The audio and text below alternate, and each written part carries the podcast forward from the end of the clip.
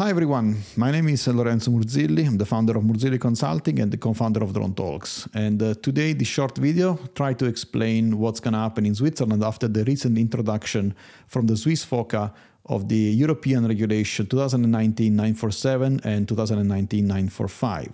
Uh, this regulation was introduced into the law uh, starting the 1st of January 2023, although there is a long transition phase until uh, 1st of September 2023, and therefore it will go fully into force only after 1st of September 2023. So, what will change in Switzerland? It depends on who you are and what you are doing. So, let's start easy uh, with drone pilots that only operate in Switzerland.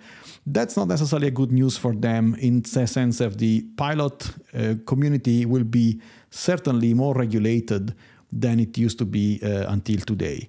In general, uh, pilots in the open category will have to do the A1, A3 training and uh, potentially the A2 training, uh, both practical and theoretical. Uh, uh, if the operation uh, so so requires.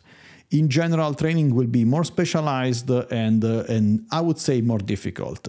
obviously, in the eyes of the European regulator, this brings a, a safety benefit, and that's what justifies it. Uh, if you are a drone operator, I would say the situation uh, depends on whether you are operating only in Switzerland or primarily in Switzerland, or if your operations span across Europe. If you're a Swiss only operator, I think this regulation definitely introduces complication. Some of the operations that was were possible before, let's say operating in the Swiss open category, will no longer be possible and will fall under the specific category. Now, Europe, European regulation is uh, adopting more and more predefined risk assessment to kind of help operators into this uh, specific category. So, if one of the predefined risk assessment, present or future, apply to you, this could be a very significant simplification. However, if not, you are stuck with the full SORA, and obviously going from open category to full SORA is a transition that could potentially be even not justified for some smaller operators. So there is a, definitely a need for pre- predefined risk assessment that cover uh, operations of those operators. Now, clearly, if you are an operator that operates in the entire Europe, the regulation brings a significant advantage to you in the sense that all approvals or certificates, all what you can obtain here in Switzerland, will be valid throughout Europe and this fundamentally opens up the European market uh, to you uh, in a simplified way. In the past, some companies had to establish, I don't know, subsidiaries directly in Europe to do that.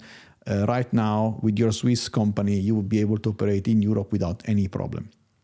Uh, this also will apply to the light unmanned operator certificate again that you will be able to obtain in Switzerland and then you know port throughout Europe. So significant advantages there if you are operating in in the entire union. Uh, if you're a drone manufacturer, I think the regulation is a lot of good news uh, in the sense that until now, uh, all what you were doing here in Switzerland was kind of limited to Switzerland, and everything you wanted to do uh, outside of Switzerland required specific permissions and approvals. Now, as a manufacturer in the in the European regulation, you will find yourself the possibility to do uh, obtain design verification from EASA or even type certification from EASA if so required.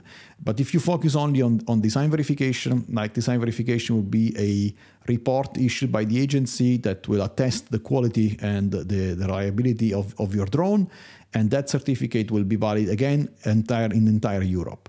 Having a design verification report for your drone will be obviously simplifying approvals for all drone operators which are using that drone uh, with significant advantages for your company. Secondly, you will be able to obtain obviously CE marking and CE marking uh, class marking for your drone that is also valid throughout Europe and will allow, again be required to operate in, in the open category and also uh, in, to operate in the specific category as far as standard scenarios are concerned.